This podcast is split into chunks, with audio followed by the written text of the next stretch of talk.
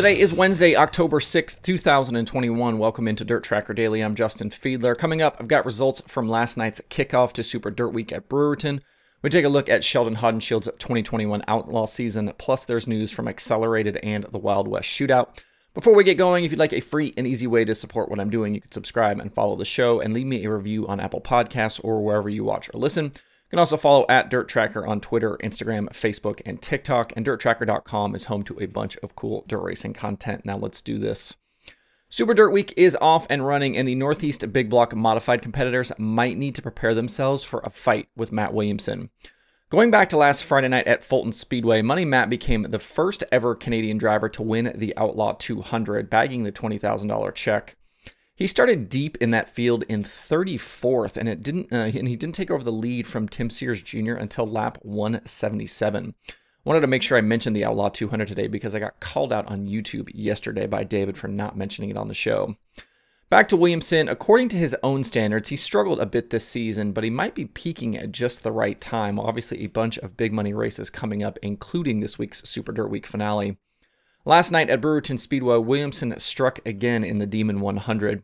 He started fourth and battled for much of the race with outside pole sitter Larry Wight, eventually taking over the lead for good late in the going and picking up the $10,000 payday. Jimmy Phelps ended up second, Peter Britten third, Chris Howe fourth, and Matt Sheppard was fifth. Because of COVID, there was no Super Dirt Week in 2020, so Williamson is actually the, the defending event winner from back in 2019.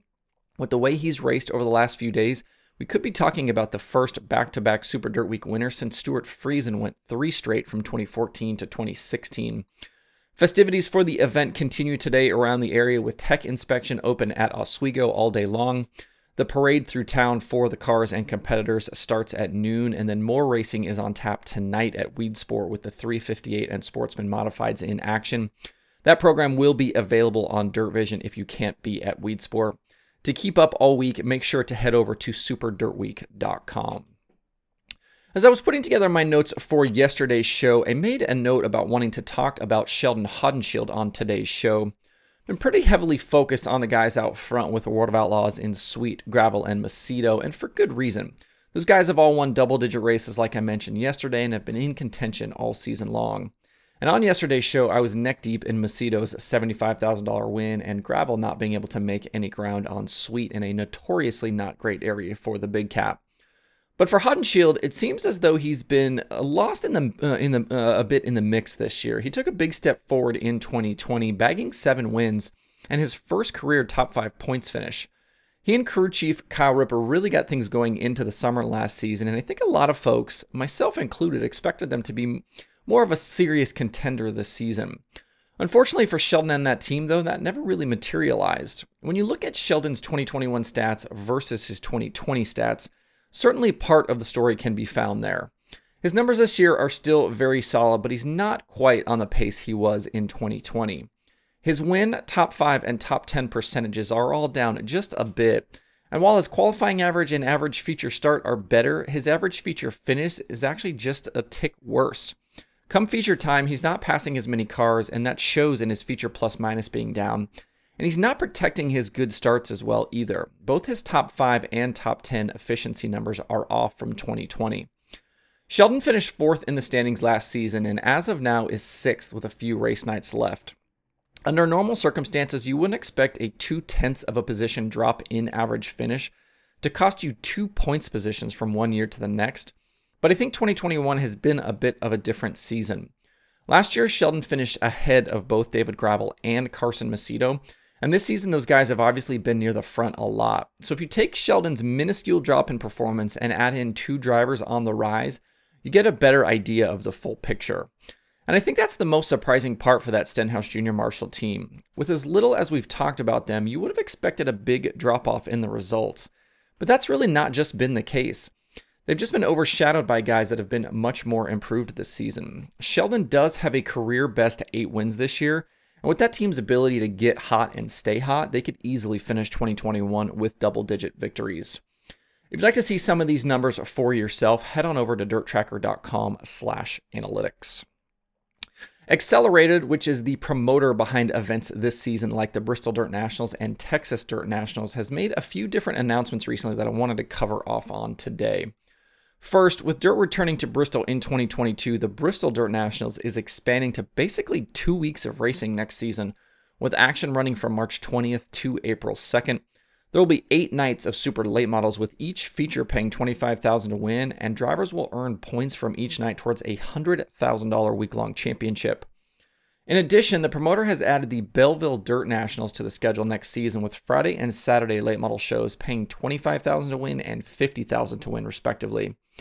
The event is scheduled for June 5th through the 11th, which is a bit curious as it seems those are the dates for the 2022 Dirt Late Model Dream.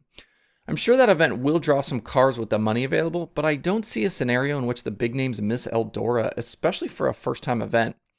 XR is also creating their very own series, calling it the XR Super Series, which is, uh, encompasses their events between Bristol, Charlotte, Belleville, Stuart Speedway in Iowa, Texas, and the duel in the desert at Las Vegas. If you're a dirt late model competitor, these announcements are great news as they provide different options for some of these weekends, and there is money to be made. I'll be curious though to follow the progress of these events and this series as they're throwing around a lot of money and probably stepping on some toes of the late model establishment in the process. I've seen plenty of other situations like this in the past that didn't survive long, so I'll have to wait and see if these events are supported by fans and competitors and if they have any sort of staying power. If you'd like more details about these events and the news, visit racexr.com. The Wild West Shootout doesn't take to Vado Speedway Park until January, but the event did have some news yesterday. Penske Racing Shocks has put up a big bonus program for drivers if they're somehow able to sweep the week. Six wins will earn a driver an additional $300,000. If they win five, they'd get $100,000, and if they win four, it's $25,000. With the amount of talent that usually is in attendance for the week, winning all six features is probably not super realistic, but four definitely is, as we saw Jonathan Davenport win three nights in 2021. The week long event runs from January 8th through the 16th and is at Vado this season after moving over from Arizona Speedway. Remember, Arizona is closing up shop soon. For more info about the Wild West Shootout, check out wildwestshootout.net. You're looking for other dirt racing podcasts this week, there's plenty to choose from. Wing Nation has Spencer Bayston, Carson Macedo, and Parker Price Miller. Open Red has Lindsey Barna. The Rigsby Report has Robbie Allen. Suave Talk has Kyle Bronson. Passing Points has Noah Gass. And there are new episodes of Stick Signals, The Dirt Reporters, The Dirt Nerds, and Wednesdays with Wayne. To see the full list of shows and episodes, hit up dirttracker.com slash podcasts. And there are three shows on the streaming schedule today. Dirt Vision has Micro Action from Millbridge Speedway and Sportsman and 358 Modifieds at Weedsport, like I mentioned earlier. And there's also FloRacing 24 7. To see the full daily streaming schedule with links to watch, visit dirttracker.com slash watch tonight. That's it for the show today. Hope you have a good Wednesday. If you have thoughts about the topics on today's show, please leave them in the comments below or tweet at me. Thanks everybody for tuning in. We'll see you tomorrow for more Dirt Tracker Daily.